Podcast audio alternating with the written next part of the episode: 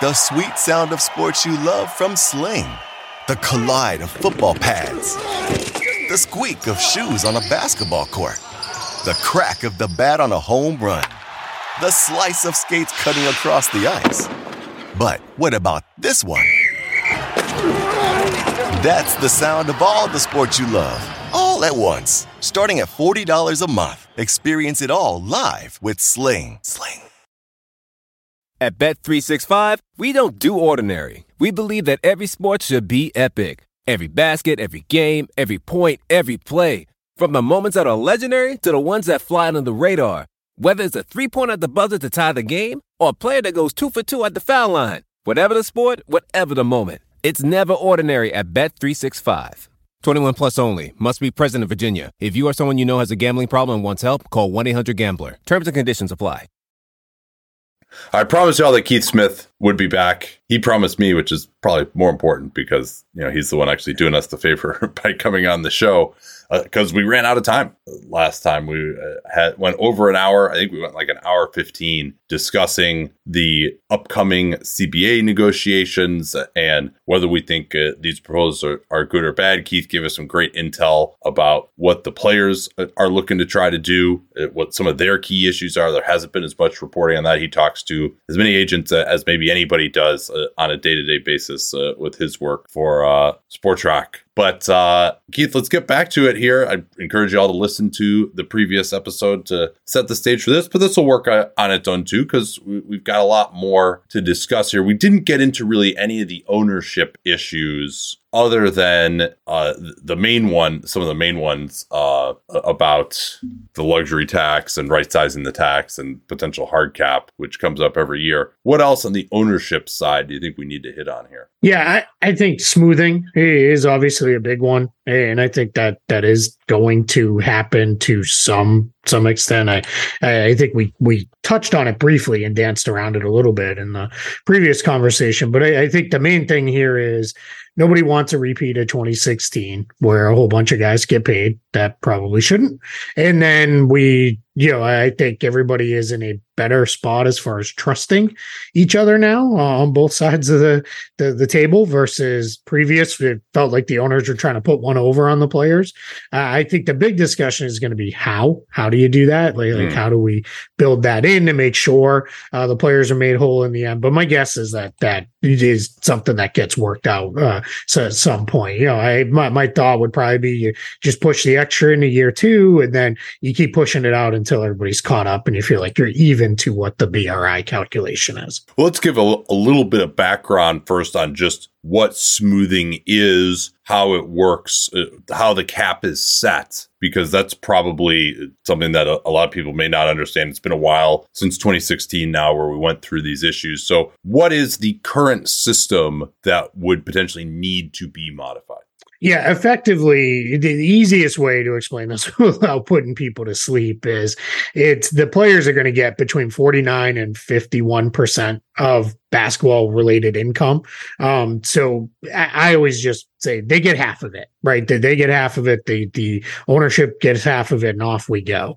Um, so what happens is if you just let the formula set it, if when we get this new TV deal, yeah, the cap set, set it meaning the cap, right? Like the, correct. There's, there's a cap. formula yep. Based on the amount of money that's supposed to be in the system, including yep. the national TV deal, which uh, of course is going to rise. Everyone thinks quite a bit for the 25 26 season, that money basically gets dumped into the system. And was it 44.74% of yep. projected BRI is what the cap is set at?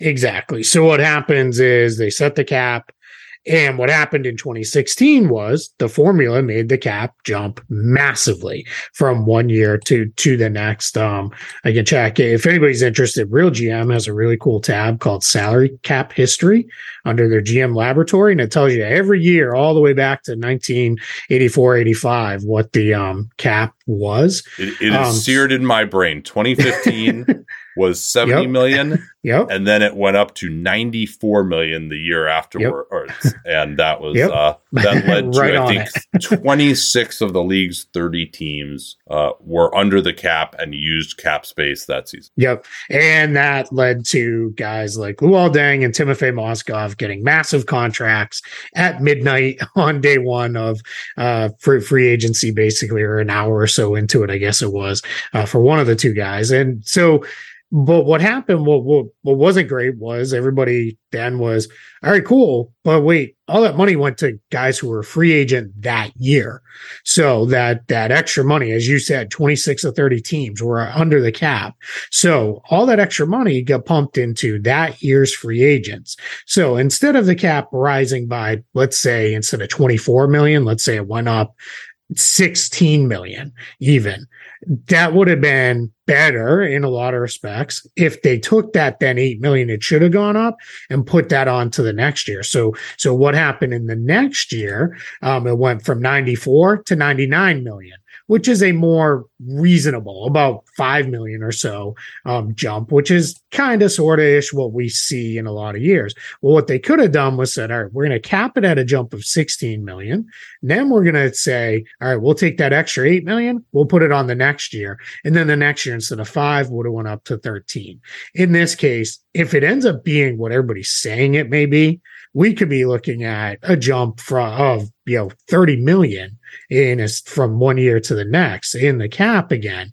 And that's going to lead to some imbalances because again if we don't smooth players are going to get it all in that one year. So that's where the smoothing comes in. I think the tricky part is how do we balance what happens with the extra? What do we set the cap at?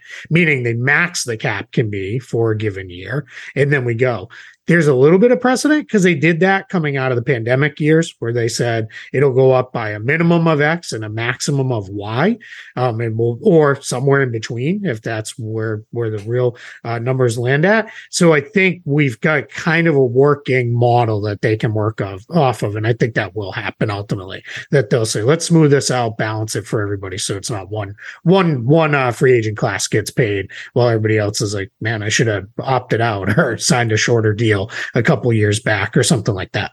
Yeah, and just to go through the history one more time, like why this is necessary. You mentioned that it went from 94 to 99 the last year. Initially, the league's projections were it was going to go to 94 from 70, and then the next year it would be 108. And mm-hmm. the reason it ended up only being 99 was because that 108 there is a mechanism by which if you don't spend enough money the previous year to get up to the 49 to 51% band, and given how high the revenues to be, it'll probably be 51%, mm-hmm. then the cap goes up basically by a commensurate amount to encourage more spending to make up for what was not spent the previous year. It's supposed to, the, where they want the cap and the tax to be, they want ev- the spending to kind of naturally fall into that 49 to 51% band. So you don't get this issue where either the owners are getting too much, the players are getting too much, and then you just have these straight up payments being made. They would rather that just those payments occur over the course of teams giving guys contracts that they think they deserve as opposed to either side having to write the other a check essentially. They want that the normal course of business to just get you there naturally. But what ended up happening was so much money was spent in 2016 that then it wasn't necessary to bump the cap mm-hmm. up by more the previous year. And all these teams had projected okay well we'll, we'll spend uh, up to the cap this year and then but we're still going to have even more money next year. 108 like it's going to be impossible to give out a bad contract. Oh whoops no actually it's 99 and then it doesn't really go up at all. What was it in, if you have this page for you was in in uh 2018 it, it like went, went up by like 2 million, right? It was yeah, like, like 101. Yeah, oh yeah, about two and a half million. Actually. Yeah. So you had 2018 was ended up being like 101 when everyone thought 2017 would be 108 and so mm-hmm. now you mm-hmm. had all these teams in the tax in 2018. And by then, everyone's taken a one year deal. 2018 was one of the worst free agent markets that we've ever seen two years after this huge bonanza. And so you had a, a bunch of guys getting screwed over. So that's why you need to have this smoothing. I want to ask you a question, by the way. You might know this, uh, but apologies if you don't. What happened with the Thunder last year? How is that money distributed? Did, did the Players Association, because they're the ones who make the decision on how because the Thunder didn't meet the minimum team salary, right? So they they basically just have to cut a check to all the players in their team. Was it proportional to their salary, or did everyone just get the same amount uh, of you know splitting up whatever that was that twenty four million dollar shortfall that the Thunder had last year? Yeah, I'm not entirely sure what the actual was on it. I know the process is is essentially, hey, we're gonna sit down and we're we're gonna talk through um where where we can go. Um when there's a shortfall, it's a negotiation. Um there was well one year it was split evenly. I want to say it, because it was so minor, I, I, think it was the year Denver missed the floor. Um, I, I, was told that money was split evenly uh, amongst everyone who had been on the roster because that was like I think it ended up being like thirty thousand every player got because they barely missed the floor if I remember right. Um, well, one year, um, it, it, I think it was Denver. This was a while back. Um, but yeah, all I know is it's a negotiation. There's no set. Um, this is how you do it. There's no player X makes you know ten percent of the cap, so they get ten percent of the shortfall or anything like that. I, I, don't think there's anything like that. I think it is um, you know just uh, you know negotiated how they want to split it. But I had not heard how it actually got done. Yeah, that that's very interesting, and you would think uh, that that that's something that would be spelled out a little bit more. The fact that this you would think, right? I, I, mean, I think it seems like in the negotiations there there was maybe a some some uh, disagreement about that or something, and so everyone was just like, "Hey, you know what? Players Association, you can just decide because yeah. we don't want to we don't want to deal with this. Like it's your money. You yeah. guys just just decide it. I mean, I guess it's like really the team in question there. OKC probably just didn't want to have responsibility for making that determination, uh, and I think they also there might be a feeling that then teams would manipulate it more to then say, oh, well, hey, mm-hmm. there's a shortfall. Well, Shai Gilgeous-Alexander, we're going to give you all of this shortfall right? instead, yeah, of, right. instead of like, uh, you know, distributing it to everyone. So it's like, hey, let's just make the Players Association do it. That limits the the potential for abuse there. So yeah, the smoothing, I think uh, I think that uh, for the smoothing, having a specific number that it's going to be to help teams with the planning so you don't run into this 17 or 18 thing, or, at least, mm-hmm. again, maybe you come up with this idea of like, all right, it has to be within a certain range, the way it has been in the pandemic, which you alluded to. Uh, obviously, the raise increases to be a lot higher than what was it, between 3 and 10% for the Yeah, 3 pandemic. and 12, I think. Yeah. Yeah. Okay. Okay. So, yep. uh, but you might say, hey, like it's going to be in this band every year until we get to, you know, let's say maybe a, over a three or four year period, because they'll know what the national TV deal is mm-hmm. each year. Like that will be prescribed, that gets baked in, and the, and we don't have to. That way, you avoid this idea of like, okay, it's gone over this year, uh, so now like the cap is going up less than you thought, or we didn't spend enough this year, so now it's going to go up more. Because I think mm-hmm. it's really just the planning aspect where for players and also uh, who, who, are going to be a free agent a certain year, but even more so for teams where there's an issue. Um, so that's that's hopefully where they will get I think whatever this the solution is, I think it needs to be one where everyone can know it's going to be within a pretty near narrow band over a three or four year period. Yeah, I completely agree. I, I think to to your point, what you laid out really well was you had a form of almost reverse smoothing happen anyway because of the overpayment in that that that first year and then that was almost uh extra punishment on those other team on those other free agents because the cap didn't go up to where they thought it was going to be so it just ended up very messy so yeah i think if you can lock this in uh, when you can lock it in get get it done everybody can plan be more mindful as they build things out and go from there i think that is a much uh, smarter and better way to handle it Let's talk about the age limit now. And that's uh, been a pretty hilarious one. That was something the owners really wanted back in 2006 when it came in. You had that year in 2006 where that draft wasn't that good. You had guys like KD and Greg Oden would have been in the draft then, Mike Conley. Instead, they got pushed till 2007. Regardless, the, the league wanted it. They got it in the 2006 CBA. Adam Silver, basically since I think 2018, has been saying, well, we think we want to go back to high schoolers being draft eligible again. And the players are like, I mean, I guess we kind of want that, but uh, okay, let's just do it then. And the league's like, no, how about you give us something? Like, well, we don't really want that that much to yeah. actually give you something. And, and what the league has been pushing for is this uh, situation that agents are not happy about, where the me- players' medicals and some form of combine participation will be mandatory, shared with all 30 teams, so that player uh, agents can't steer their players away from, say, the Sacramento Kings or away from somewhere that already has a good player at the position, whatever it is. What are your thoughts uh, on that whole saga right now?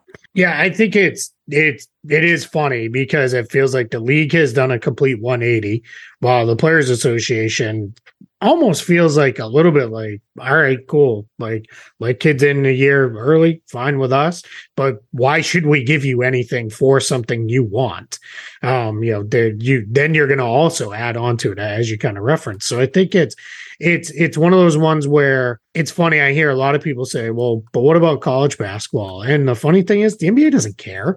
They don't care if they, you know, kind of even you know to some extent destroy college basketball because it's not in their best interest. They'd rather have these kids on NBA rosters, uh, in NBA programs developing there. I mean, there's a belief within the NBA best way to develop is to be in or around the NBA. Uh, and I, I completely think, agree. The only research I've seen on that, Kevin Pelton did a few years ago that supported that, and I, I think yep. you haven't seen guys like, "Oh, you don't want to be in the NBA and not playing." It's like, well, we have the G League, number one, and mm-hmm. number two. Even when you look back at the previous high school era, all the best players came out of high school. Kobe and KG and Tracy McGrady, even Jermaine O'Neal was on ice for four years in Portland, and then yeah. was a, an all star in Indy. So yeah, yeah.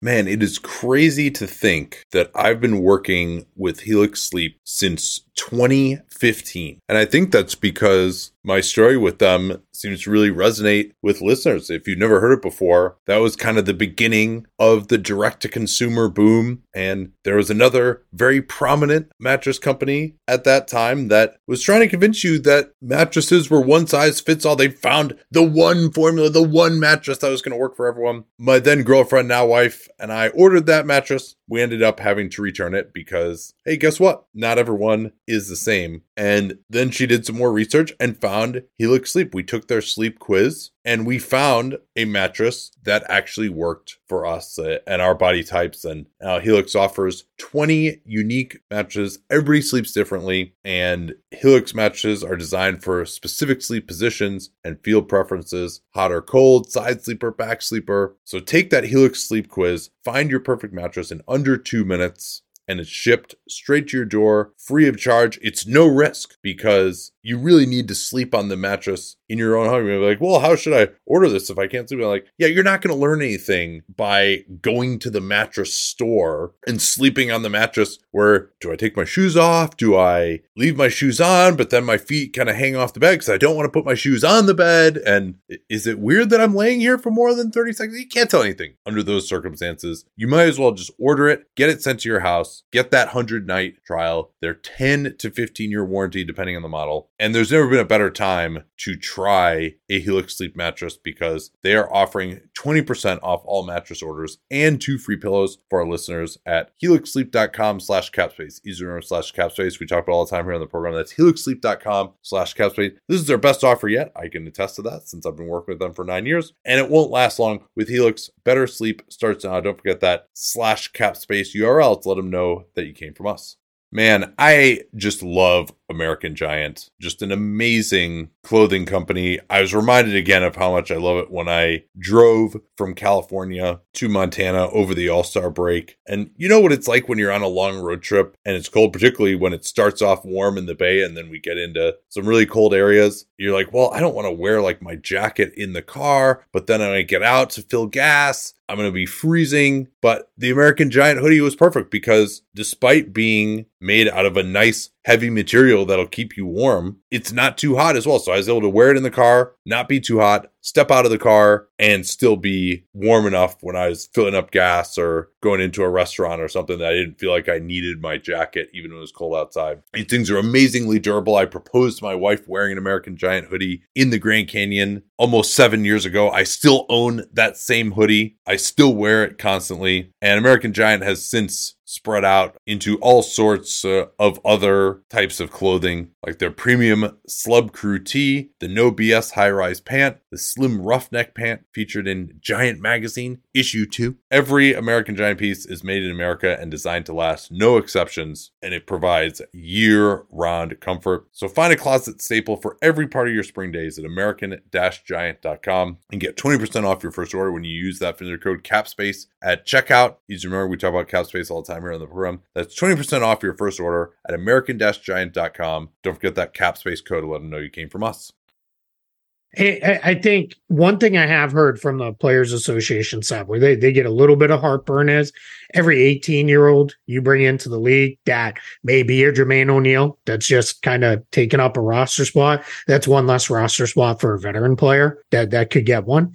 Um, so there's been a, a kind of loosely thrown around is what if we did something where if you came in straight out of high school or under a certain age, where there's mandatory G League time that you have to log. You're getting paid an NBA salary, but you're not necessarily taking up an NBA roster spot. And maybe you you are you have to go play, you know, in the G League. Now, in order for that to happen, one of the thought processes out there, and I'm stepping on a little bit of a thing that I think is going to come is some form of G League reform, um, where one, you got to get to 30, right? Every team has to have their own G League team. Otherwise, yeah. a lot of these things break down. Now, we know Adam Silver has openly said, I want all 30 teams to have a G League team. It's only Portland and Phoenix right now that don't have them.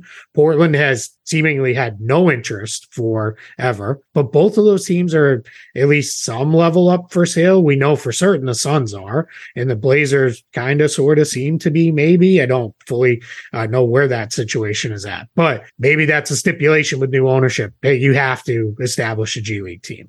So I think we could see something change where it's, hey, if you come in, there's going to have, yes, you get paid your NBA salary, but there's going to have to be some level of G League time that's attached to that or something with that where you're not taking up a roster spot on the NBA roster, but your rights are still owned and you're still getting paid. So, but that gets tricky because then, well, does that year count as towards the rookie scale? What does that look like? Or, you know, you know we getting a year service, you know, where is that all at? And that would all have to obviously be negotiated, but I, I think it's coming. I think there's just a lot of things they're going to have to talk about and figure out there. Something that Danny and I have talked about a little bit, and I can elaborate on some here is maybe something that you could do would be all right if you come in as an 18 year old then teams get an extra year of team control. You know you yeah, get you get it's five years uh, and then similarly if you come in after age 21 it's only three years. You know used to the original rookie scale contracts used to be three years. So mm-hmm. I, I think that would be fair. Also maybe even that if you're a guy who comes in wasn't drafted and you you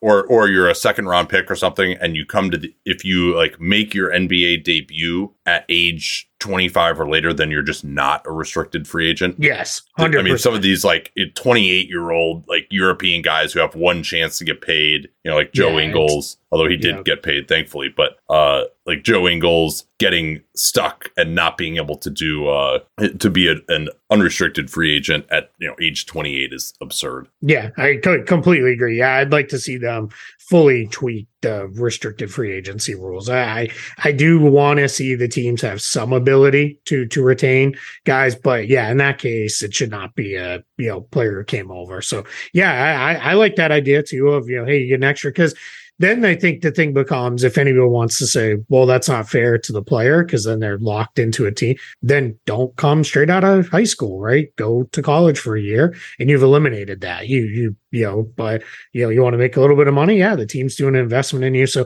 I think there's workarounds so you can get there with it. I also like the idea of this would strengthen the G League as an actual product to become yeah. viable and worth monitoring. Because right now, to some extent, it's kind of like, eh, all right, maybe I'm going to keep tabs on the two way guys. I know, like the Warriors right now, right? It's like, all right, well, I'm going to check in on Santa Cruz because James Wiseman's going to be there for the next, you know, whatever amount of time.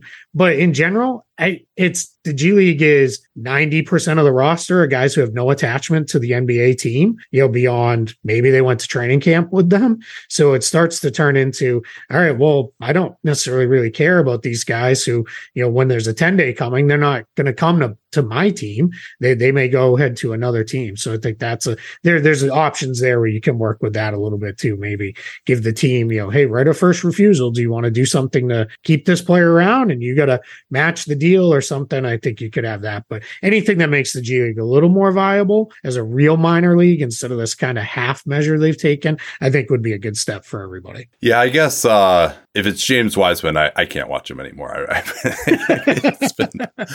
yeah. I've seen it, even though he's been injured. Like every time I watch him, I just like I, I, I can't watch him make more mistakes. Like I just sure.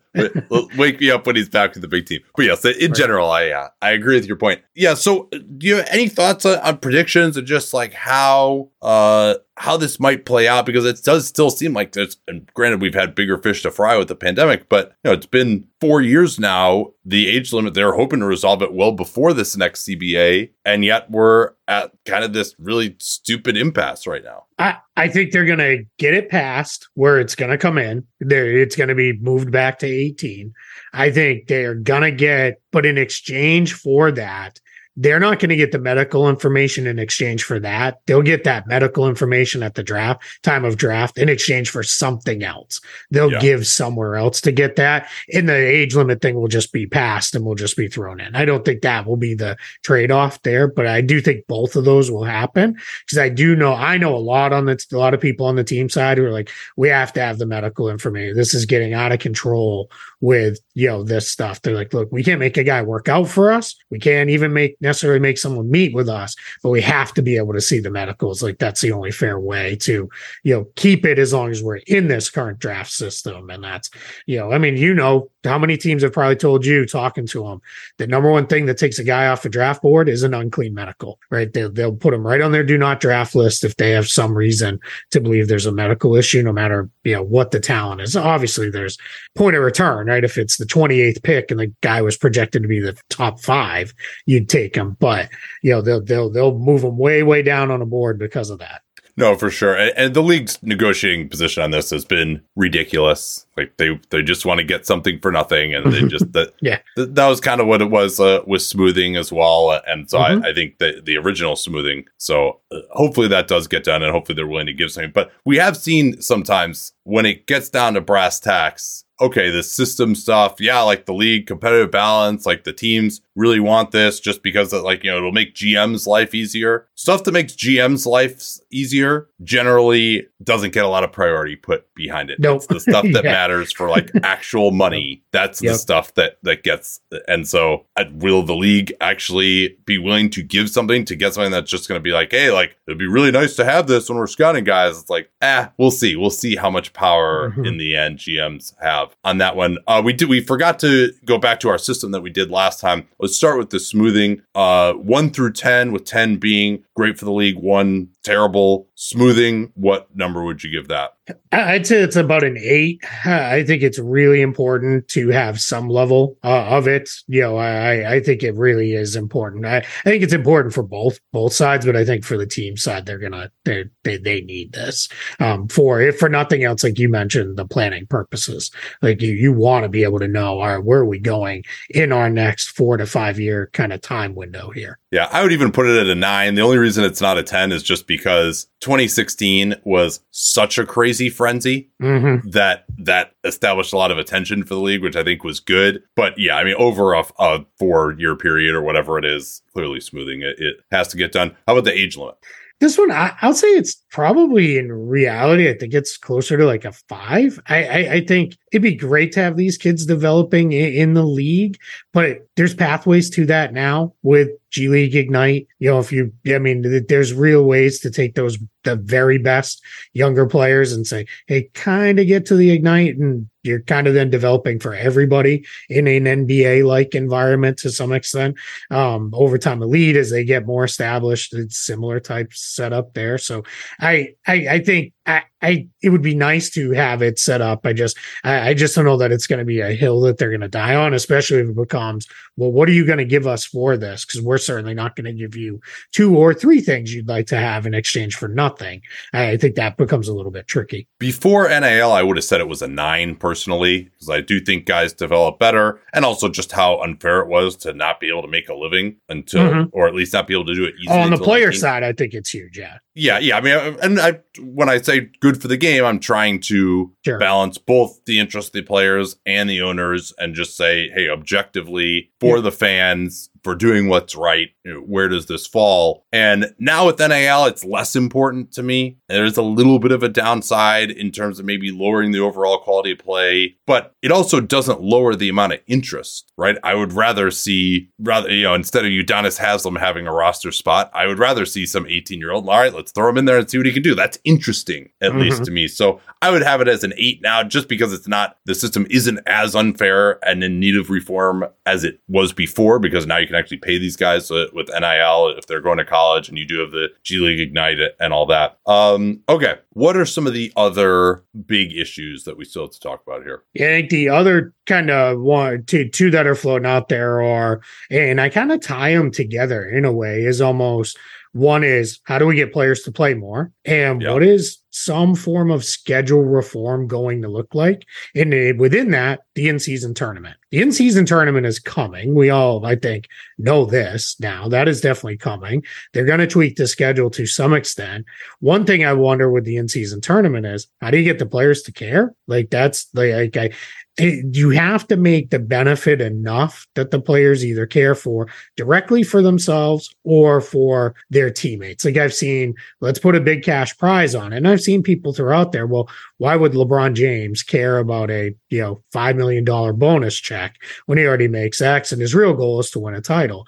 Well, LeBron's always been a guy who's about kind of lifting everybody. And right. if it was this year, guy like Matt Ryan, a $5 million bonus check is massive because that dude's made, you know, like a million dollars in his professional career. So th- those where I think you've got to make it important enough. But making players want to play in the regular season, I mean, that's as much on the team side as it is on anything on the player side, because the teams are the ones I think in a lot of these cases that are driving those decisions. How many times have we heard players say, like, I'm I'm good, I could play, but I get it. It's long term and priorities, and we're trying to win a championship and all that. And as long as finals is remains the goal. I don't know how you convince teams to say you got to put guys back on the floor more often. I I, just, I don't have a good answer to that one. I'm really not sure how you make that happen. This in season tournament first, I love it uh, because anything where really good basketball players are going to be playing really hard. That's what's so awesome about the playoffs. If you can bring that into the regular season, I will be watching with rapt attention. I, and I agree with you that having a prize that's distributed evenly. So in some ways you have a LeBron or a KD or stuff playing for that guy who's at the end of the roster, really make it a team thing. You know, I, I think that would be really exciting. And also a, a, lot of these guys, like they love playing high level basketball. They love playing mm-hmm. against good teams and the regular season does drag on for them as well. And so I think it, it would be great. It's a sad commentary, perhaps, on the regular season having too many games that this is necessary to again yep. juice interest.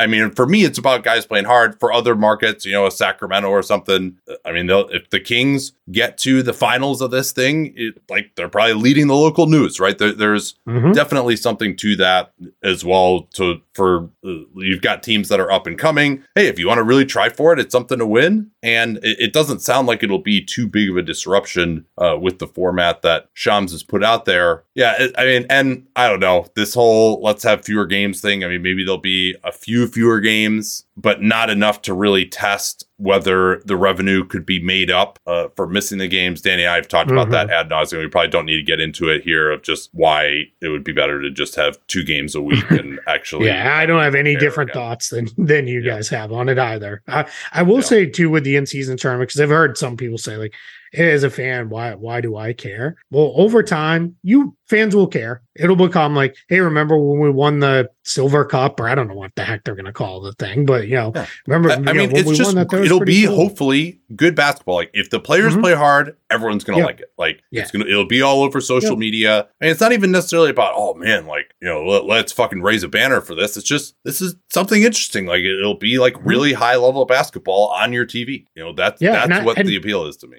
I, I've got super into like the English Premier League over the last couple of years, and those in-season cups. Now, granted, some of those have been around for a hundred years, so it is a big deal to to win one. But it'll get there eventually. You know, I'm not saying a hundred years from now that's when it'll matter, but you know, eventually people will will care about it, and we'll be like, Yeah. yeah, you it's know, low risk, cool. right? yeah, like, like yeah, it doesn't. exactly. Yeah, It's not like Yeah. you're gonna be upending the entire league. Like, Yep. give it a shot. Like, this is what a good a good business does. You try some things like this. All right, five years from now, nobody cares. We'll just phase it out. You know, that's yeah, that's- absolutely. Yeah, you know. You, all right, yes. I'm sorry, you can't guarantee this will be a success. sure. Fine, like nothing, no good innovation is guaranteed to work. But I, I, full disclosure, I didn't really like the idea of the play-in tournament initially, and now I'm pretty on board with it. It's been fun, Yeah. in the first few years.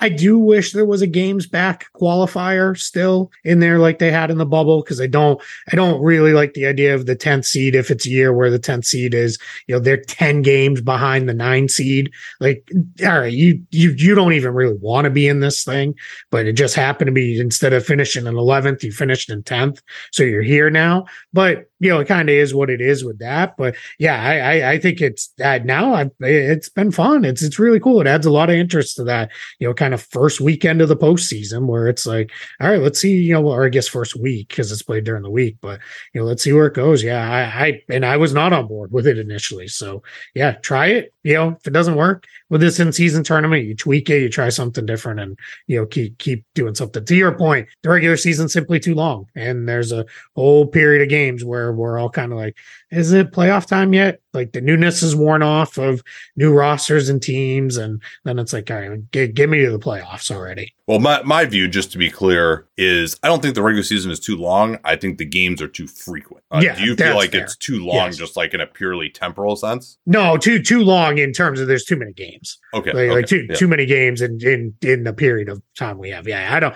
I don't have any desire to change the NBA calendar. We we lived through that in the bubble and it was a mess. And you know, I you know the, the two years of recovery from that, I, I'm good. Let's just keep it the way it is calendar wise.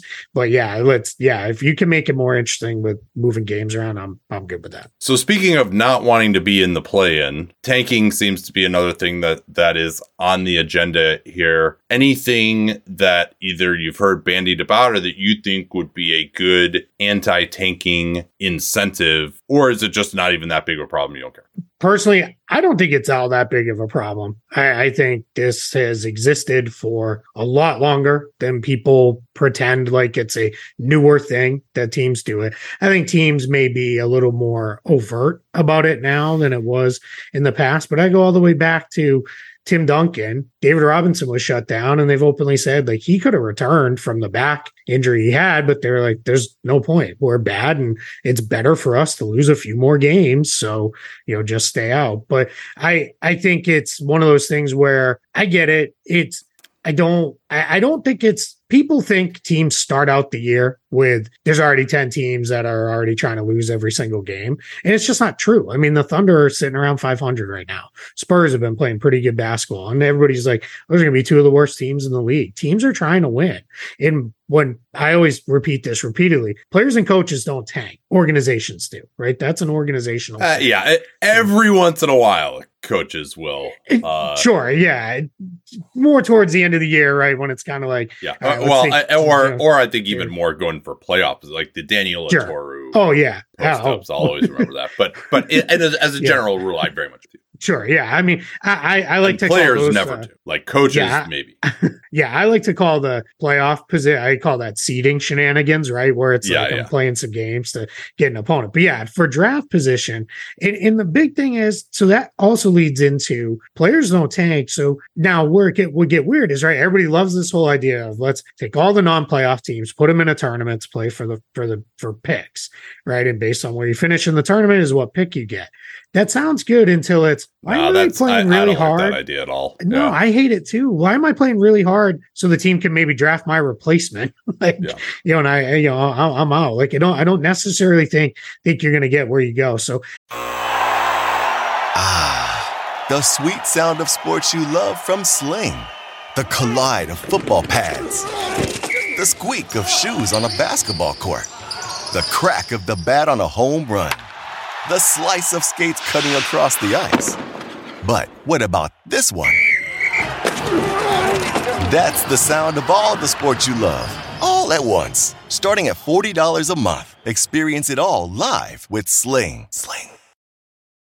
Anyone who's seen our YouTube videos knows that I don't wear formal stuff all the time. So when it's time to dress up rather than dress down, I highly recommend Indochino. They were the official outfitter of my wedding. I got my tux from there. All my groomsmen got their sport jackets from there as well. I felt really good about having them be the outfitter of my wedding because all my groomsmen were going to get stuff that they could continue to wear that fit them perfectly. Because when you go somewhere else, you're not going to get something that's made for you. So why not measure yourself in 10 minutes or visit a showroom rather than feeling like you're wearing somebody else's suit that they tried and failed to tailor for you. And not only does Indochino have the suits that made them famous, but now they've got everything. Blazers, pants, women's wear, outerwear, designed and made for you. Hundreds of high quality fabrics to choose from. European wools, linen, cottons, tons of colors, tons of patterns. You can customize things like the lapel, the vents, the pockets, and you'll get a piece that is personalized for you in fit and style. Level up your game with Indochino. Go to Indochino.com. Use the code CAPSPACE. Use the CAPSPACE. We talk all the time here on the program to get 10% off any purchase of $399 or more. That's 10% off at Indochino, I-N-D-O-C-H-I-N-O, Indochino.com. And don't forget that CAPSPACE code to let them know that you came from us. I, I kind of like the idea that's been thrown around, and I know there's a couple people on the team side that are in favor of this. So, hey, maybe there's a limit. You can only have X top two picks, top three picks, top one pick, maybe in so many years. So, like, you can't bottom out five years in a row and land top three picks five straight years. So, you know, maybe it's only two out of every three years or something in that range that you can do that. And then you're, you know, even if you win the lottery, you're, you're fourth no matter what. Like you can't be in there. That I don't hate that idea, but I also don't know that what problem we're really fixing. What teams are truly bottoming out for you know five years in a row? It just it doesn't happen. Even in Philadelphia, it didn't happen because yeah, people will say the league lost patience with it, but I think a lot of people lost patience with it there. So I, I- just don't know that it's a problem that really needs fixing. I think you're almost looking for a problem to find a solution to that maybe doesn't exist. I agree with everything you're saying. And to elaborate on your point, obviously, Philly was the big impetus uh, for all this, for changing the lottery odds, which I think has generally been a good thing uh, since then. Now, the only big issue that I have as of now is shutting down of players to where so many of these games are totally unwatchable. Again, Mhm. if there were fewer games, then it would be uh, harder to do this, uh, to just like forget about the games in March and April. But yeah, there are games that are, you know, OKC, hey, we're going to sign, uh, what's the, what's hook shot guy that was with the Magic in Summer League? Oh, Robin Lopez. Oh, oh, um, yeah. The guard, Xavier about. Simpson. Yeah, uh, Xavier Simpson. Yes. Yeah, like we're gonna sign that guy and play him 43 minutes a game Yeah. for the last five games Yeah. of the season, like that type of stuff. Like that, that I think that I don't particularly care for. Um, No. you know, there's there's Completely not agree. necessarily a great way around that. Um, but the straight on organizational tanking this season, when you still have Wembanyama, who's maybe the most generational prospect we're gonna see in our lifetimes. I wouldn't say that any teams are starting the season with just an unacceptably bad, unwatchable Mhm. roster, right? I mean, Yep. they don't. I mean, the Lakers have been bad. Obviously, they've got LeBron James on their team. And, you know, the Pistons have been bad, but they, yeah, you know, they got Cade Cunningham. They just drafted JD Yep. Ivey. Like, if you're a Pistons fan, like, you have a reason to watch, right? The Mm-hmm. the Sixers are a historical outlier, not just for tanking, but because they drafted these guys who were injured. And then the big tipping point for them to me was trading away Michael Carter Williams, who had just won Mhm. rookie of the year. And so there was a feeling that the, at the very beginning of the year, the product they were putting out there was unwatchable. I think in the last month and a half of the season, teams are putting out products that are unwatchable intentionally, but nobody is, uh, the incentives are aligned enough now where there's no reason to just be like, all right, we got to only win 15 games. I think if you really were concerned about that, you could put in something. I don't really see a lot of downside of this where if you lose below like some number of games that would just be absurd. Like let's say let's say you lose 67 games, which would be 15 and 67, you're ineligible for the number one pick. So that at least would make GMs be like, all right, we gotta put somewhat of a real sign some real guys mm-hmm. so we're not gonna just be a total embarrassment all season. Um, but I don't know what to do about shutting guys down at the end of the season. You can't do anything about like saying, "Hey, these guys aren't injured. You have to play them." Like that it'll just never work. You can't take yeah. that decision out of teams' hands. There's always going to be plausible deniability on an injury. So there has to be some sort of a macro instead of like, all right, if you lose X number of your final games, or something like that, then you're ineligible for the number one pick. It, you know, and it's a very mild incentive like that to where it's like, okay, let's actually, we got to actually play these guys a little bit. But I, I don't, that's the only issue that remains to me is that last month or so of the season rather than season long. I totally agree with you. Um, okay. Let's, oh, oh yeah, we didn't do in season tournament. I actually really like it a lot. I would go with an eight for in season tournament. Yeah, I'm with you. Eight, or nine for, for cool. me. I, cool. Yeah, and then, you know, the tanking reform. Yeah. I mean, I just, I haven't heard a great solution on it. So I'd probably go with like a three on that. Yeah, that's what I'm like a two or a three. I just don't. Yeah. I, I, don't. I don't think it's the issue people want it to be. Yeah, and even when you've got like that's what losing teams do who don't have a chance, even when there is no draft stuff, right? Like people in MLB mm-hmm. for years, people didn't like get that having a high draft pick was good. Basically, it's like like uh, but even back then, you would see teams shut guys down. They'd go to the 40 man roster in September. I mean, it just makes mm-hmm. sense when you can't win to just have an evaluation period for some players at least. Yep. Okay. What else we got here? All right. Well, can I can I throw you a couple ideas at you? That, Absolutely. How much time have? do you have, by the way? Remember at the start again, I was like, "Hey, you know, maybe we won't take as long this time." I'm good. I've got, I've got I've got a little bit of time still. Okay. Okay. Well, you you, you let me know if you, if, if you got to go. But yeah, I'm Absolutely. desperate to hear your ideas. All right. Well, let me let me throw throw this one. This is um one, and I know you had on the, the, the list to talk about was tampering and what, what can be mm. done about it. I think the easiest fix for this is let pending free agents as soon as their season is over start talking to teams. I I have no issue with that. I know some people say, but then I'm a free agent on a playoff team, and you know, is the money already going to be gone? Well, nobody can actually sign anything, but just let people start talking and getting a sense of, you know, if if if, if my my season is over and your season is over, there's no reason I shouldn't be able to talk to you. If you're under contract long term, no, you're off limits. You're still under contract unless permission was given. But if you're a pending free agent and it's just a matter of days or weeks or maybe a couple of months before I can talk to you anyway, who cares? You can't, you know, like like the the Kyle Lowry sign and trade situation, Lonzo Ball sign and trade. Like, was that really tampering? Like, I mean, I guess it is under the rules today, but who did that hurt? You know, who who got punished by this? I that that just all seems a little silly to me. You know, uh, I've thought about this a lot. I actually like the idea what you said about, oh, well, some players' seasons aren't over yet. Like, could they miss out on the money? I actually think that's a feature and not a bug because teams, if you start talking to some guys on non playoff teams at the end of the year, then nobody's going to want to actually commit to anything because, you know, what if something happens during the playoffs? Yep. What if, like, you know, a team flames out and someone becomes available, right? Like, t- there's still too much uncertainty to, like, hard agree right at the end of the regular season, right? E- even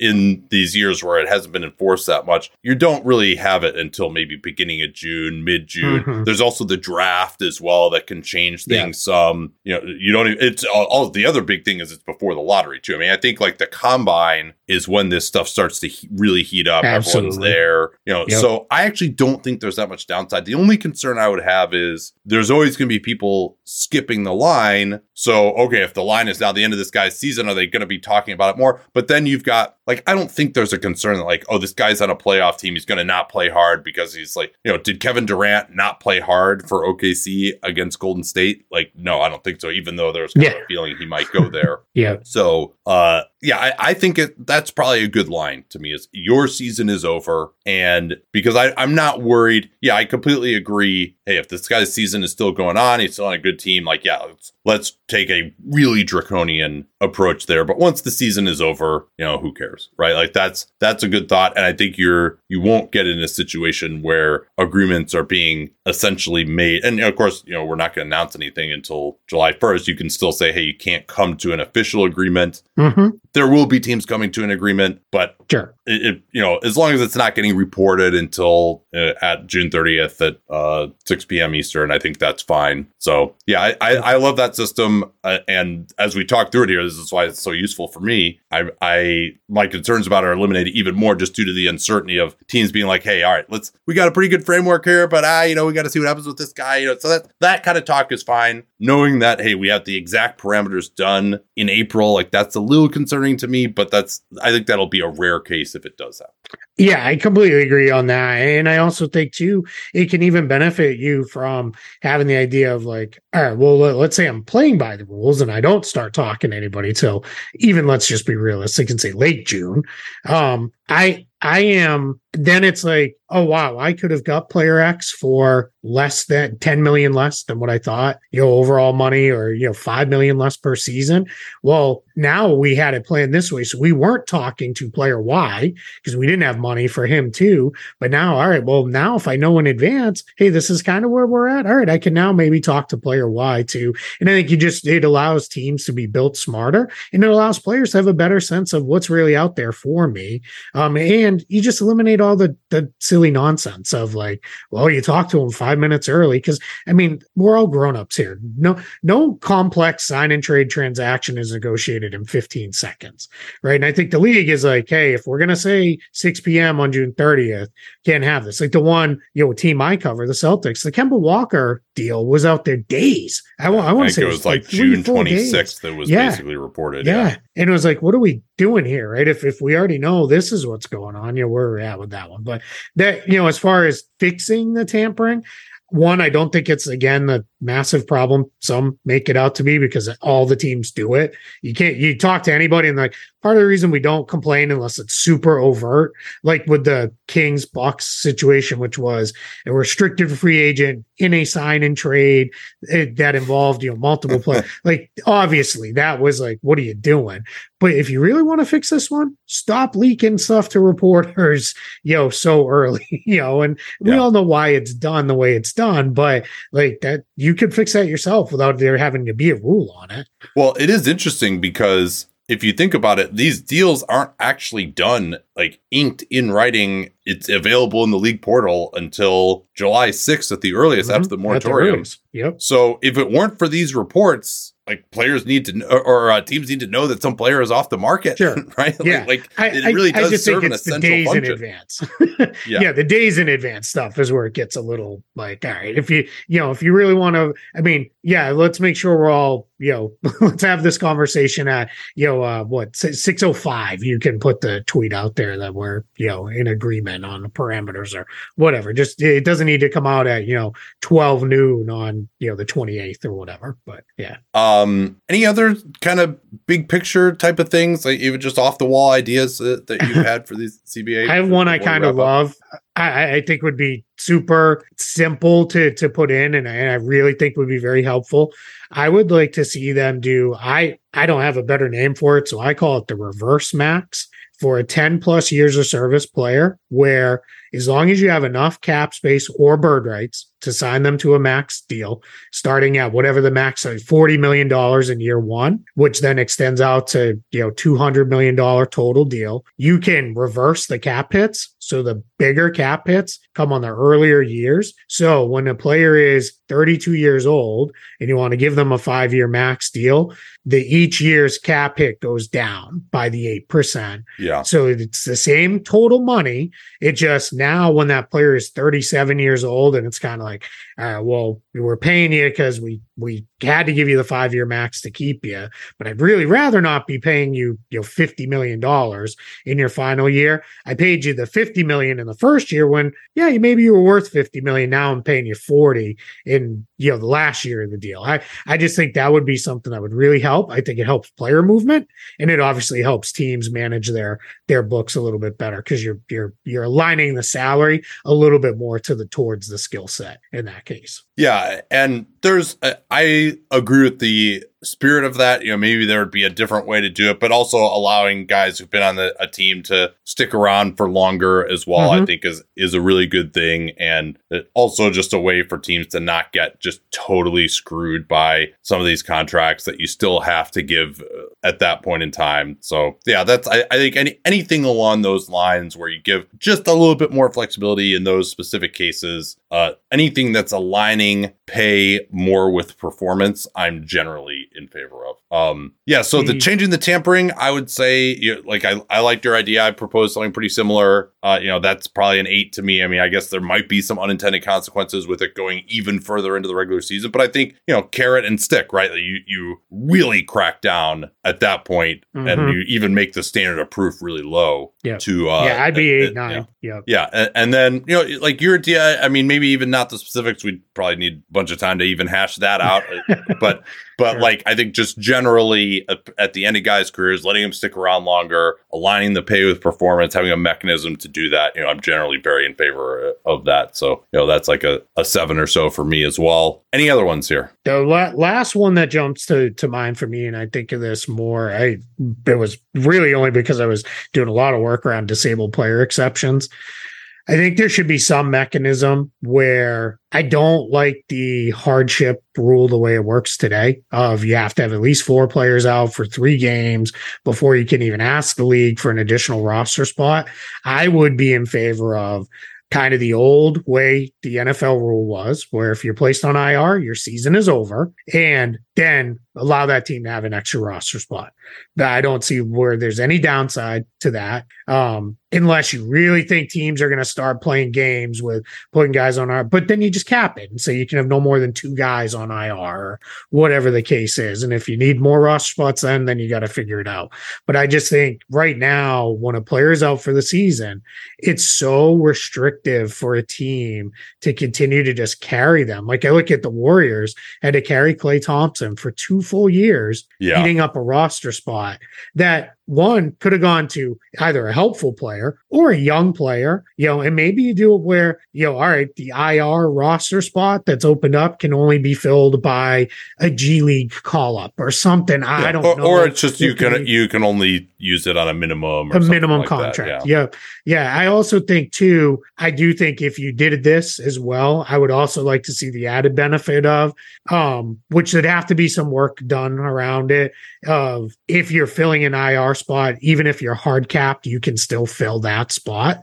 Um, because I don't love the idea of like there was a real thought. I remember it was a few years ago. The Clippers had a bunch of injuries, were hard capped, and it's like they may need to you know really play some some games here to just put a f- functional roster on the floor. And what, what happens then? Like, like what, where, do we get to? We're gonna have you know five guys can play, we're gonna have three guys sitting in warm ups on the bench that you know, but also with a walking boot on. Like you know, what, what, what would ever happen if we hit that kind of disaster phase? So I, I think there's work to be done around that. You know, too. That obviously that's you know hours of hashing all that out. But I just think you know allow a team to replace a guy who's truly out for the season beyond because the disabled player exception. Great, well, yeah, yeah, and I think it also should be like the guy suffered the injury while he was on your team, right? Like you exactly. Oh, absolutely. trade yes. John yep. Wall, and now he's Correct. out for the season, and yeah, you know, yeah, same, same as I, the, yeah. yeah, use the disabled player exception framework as far as right. You can't apply for one unless the player got hurt while he was with you. So then, like, totally fair that you you do it that way. But yeah, I just I just I, I don't know who this would. I don't see the downside unless I'm really missing something as far as somebody plays you know roster and cap shenanigans. But I think it's you know more beneficial than it is you know uh, any kind of downside. Yeah, and you could just have the same criteria with the has to be judged by a neutral physician to yeah. be out until uh, June fifteenth. Uh, to yeah. like same as the disabled player exception, which I think you're starting to say. Yeah, or, or make it really restrictive. You you put the guy on IR. You know, you want to put you know player X on IR because he sprained an ankle two weeks into the season. Guess what? Now player X can't come back, and that's on you. Like don't yeah. don't use your IR spot foolishly, right? Just you know be be very cautious. Like you know, I just like I mean I don't know. I always thought it was a little dumb that Golden State had to carry Klay Thompson for two years, you know, and I'm not talking any kind of cap relief or anything like that because you deal with that. That's Right, that's right. on you. You got to sort that. But just roster spot wise, it always seemed odd to me that we had to get to four players being out before. And I, you know, the two way spots have changed things a little bit with that, but that's still, you know, I don't know. It feels like we ought to be able to open up a job for another player if a guy truly is out for the season. All right, Keith, this has been awesome. Thanks again for joining me, nerding out. I learned a lot from this. I thought of uh, a lot. Hopefully, uh, the even the people in the league who listen to this stuff uh, and uh, could get some ideas. I'm sure we'll both get some feedback uh, as we did on the first pod as well. But it's just a great chance to have. I mean, this is probably the same discussion we would have like at summer league or something. But Right. we'll just have, we'll just have it on the podcast. So- so it's great. Glad Absolutely. we- Yep. glad we had a chance to give people a look into that. And uh, again, uh, keep up with Keith's work at Keith Smith NBA and uh, Spotrac is where uh, he does uh, the majority of his cap stuff. Thanks again, Keith. I appreciate it. Thanks for having me. At Bet365, we don't do ordinary. We believe that every sport should be epic. Every goal, every game, every point, every play. From the moments that are legendary to the ones that fly under the radar. Whether it's a game-winning goal in the final seconds of overtime or a shot on the goal in the first period. Whatever the sport, whatever the moment. It's never ordinary at Bet365. 21 plus only. Must be present in Virginia. If you or someone you know has a gambling problem and wants help, call 1-800-GAMBLER. Terms and conditions apply.